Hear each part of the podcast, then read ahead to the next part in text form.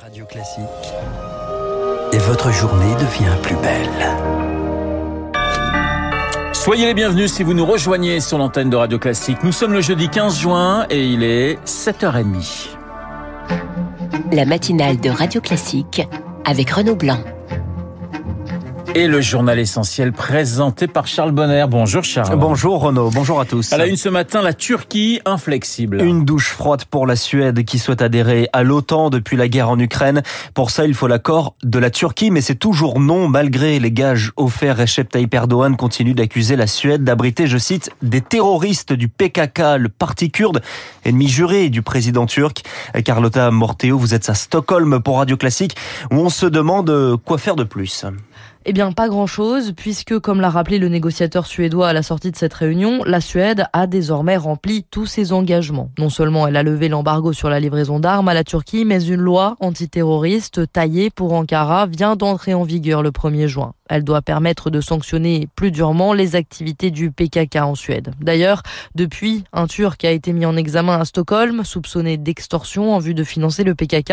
Un autre, qui a été condamné pour une affaire de drogue en Turquie, va être renvoyé alors qu'il clame être mis en cause pour ses sympathies pro-kurdes. S'il est difficile de mesurer l'ampleur des poursuites judiciaires à venir, la législation est en place. Quant aux manifestations dénoncées par Erdogan, elles sont protégées par la liberté d'expression et sont par ailleurs organisées par des groupes opposés à l'entrée de la Suède dans l'OTAN qui brandissent des drapeaux du PKK car ils ont bien compris qu'en provoquant la Turquie, ils réussissent à faire dérailler le processus d'adhésion. Sur le fond, beaucoup pensent en réalité que le sort de la Suède dépend de Washington, de la décision du Congrès américain de valider ou non la vente de chasseurs F-16 à la Turquie. Stockholm, Carlotta Morteo pour Radio Classique. L'OTAN qui veut renforcer le soutien militaire à l'Ukraine en pleine contre-offensive. De violents combats ont lieu sur la ligne de front selon le ministre, euh, de la Défense ukrainien. Charles, trois jours de deuil national décrété en Grèce. Les recherches se poursuivent après le naufrage hier d'un bateau de pêche au sud-ouest des côtes. Au moins 79 personnes sont mortes, 104 rescapées. Mais le bilan pourrait s'alourdir car 750 migrants se trouvaient à bord selon les témoins.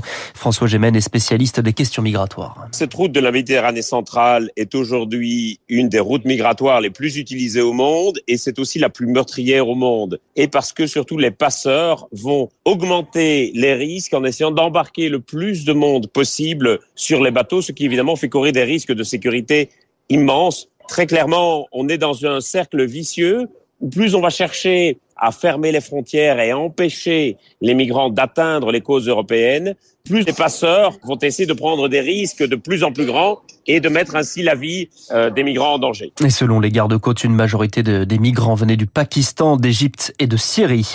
De paria à courtiser, Mohamed Ben Salman, MBS pour son surnom, est arrivé en France. Le prince héritier d'Arabie Saoudite va rencontrer Emmanuel Macron demain. Déjà venu l'an dernier, il vient défendre sa candidature pour l'exposition universelle de 2030.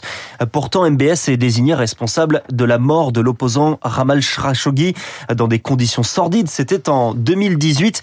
Mais depuis, beaucoup de choses ont changé. Sébastien Boisseau est chercheur spécialiste du Moyen-Orient. Aujourd'hui, c'est tabula rasa, à peu près comme avec Bachar el-Assad d'ailleurs. On passe à autre chose dans le contexte de guerre avec l'Ukraine, quelle que soit la personnalité et la politique menée par Mohamed Ben Salman, c'est la réelle politique qui l'emporte.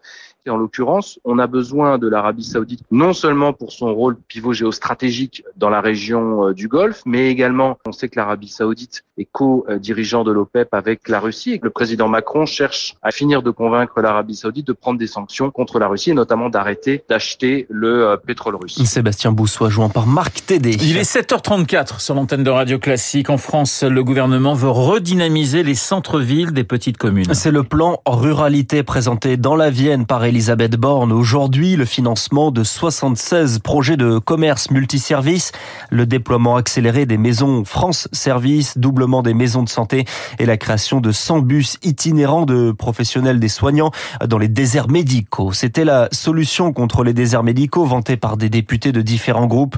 Un amendement pour restreindre la liberté d'installation des médecins à une autorisation de l'Agence régionale de santé. Hier, l'Assemblée nationale a voté contre, suivant l'avis du gouvernement. Sa dangerosité est connue depuis longtemps. L'amiante, interdit en 1997, mais toujours présent dans les constructions. C'est même le cas dans 30% des écoles en France. Un chiffre issu d'une enquête de l'émission Vert de Rage diffusée sur France 5 à la rentrée prochaine. Des résultats qui inquiètent Lauriane Tout le monde. Des cloisons trouées dans les salles de classe en préfabriqué amianté sous le préau des poteaux en amiante dégradée. C'est l'état de l'école du Chat-Perché à la haie du Puy dans la Manche. Elle fait partie des 5500 écoles contaminées par l'amiante référencées dans l'enquête de l'émission Vert de Rage. Moi, mon fils et ma fille, je les mets à l'école. C'est pas pour qu'ils aient des problèmes de santé dans 20 ans ou dans 30 ans. Vincent Sevestre représente les parents d'élèves de l'école. Lors du conseil d'école du mois de mars, on nous a répondu clairement non, on ne fera pas les travaux. Il y a une plainte au pénal qui a été déposée. Comme 85% des établissements scolaires en France, l'école du Chat-Perché a été construite avant 1997. Jusqu'à cette date, l'amiante était autorisé et très utilisé car peu coûteux.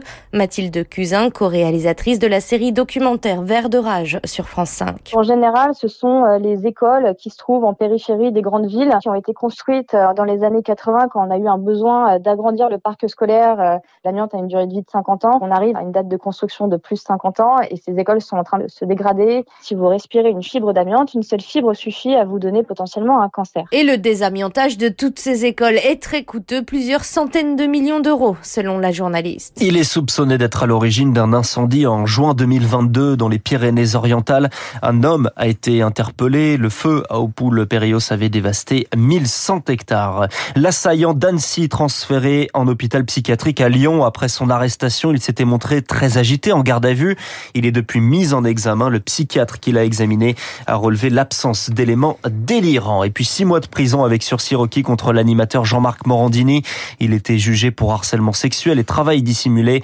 La décision du tribunal sera rendue le 29 août prochain. Une décision qui vous réjouit, Charles. Le mondial féminin de football sera bien diffusé en France. Sur France Télévisions et sur M6, la menace d'un écran noir plané, mais un accord a été trouvé entre la FIFA, l'organisateur, et les diffuseurs européens. La Coupe du Monde commence dans un mois, du 20 juillet au 20 août. En Nouvelle-Zélande et en Australie, les matchs seront donc diffusés à 10h ou midi, heure française. France Télé et M6 qui deviennent par ailleurs les diffuseurs des Bleus ES jusqu'en 2027. Et puis, en basket féminin, l'Euro commence ce soir pour les Françaises.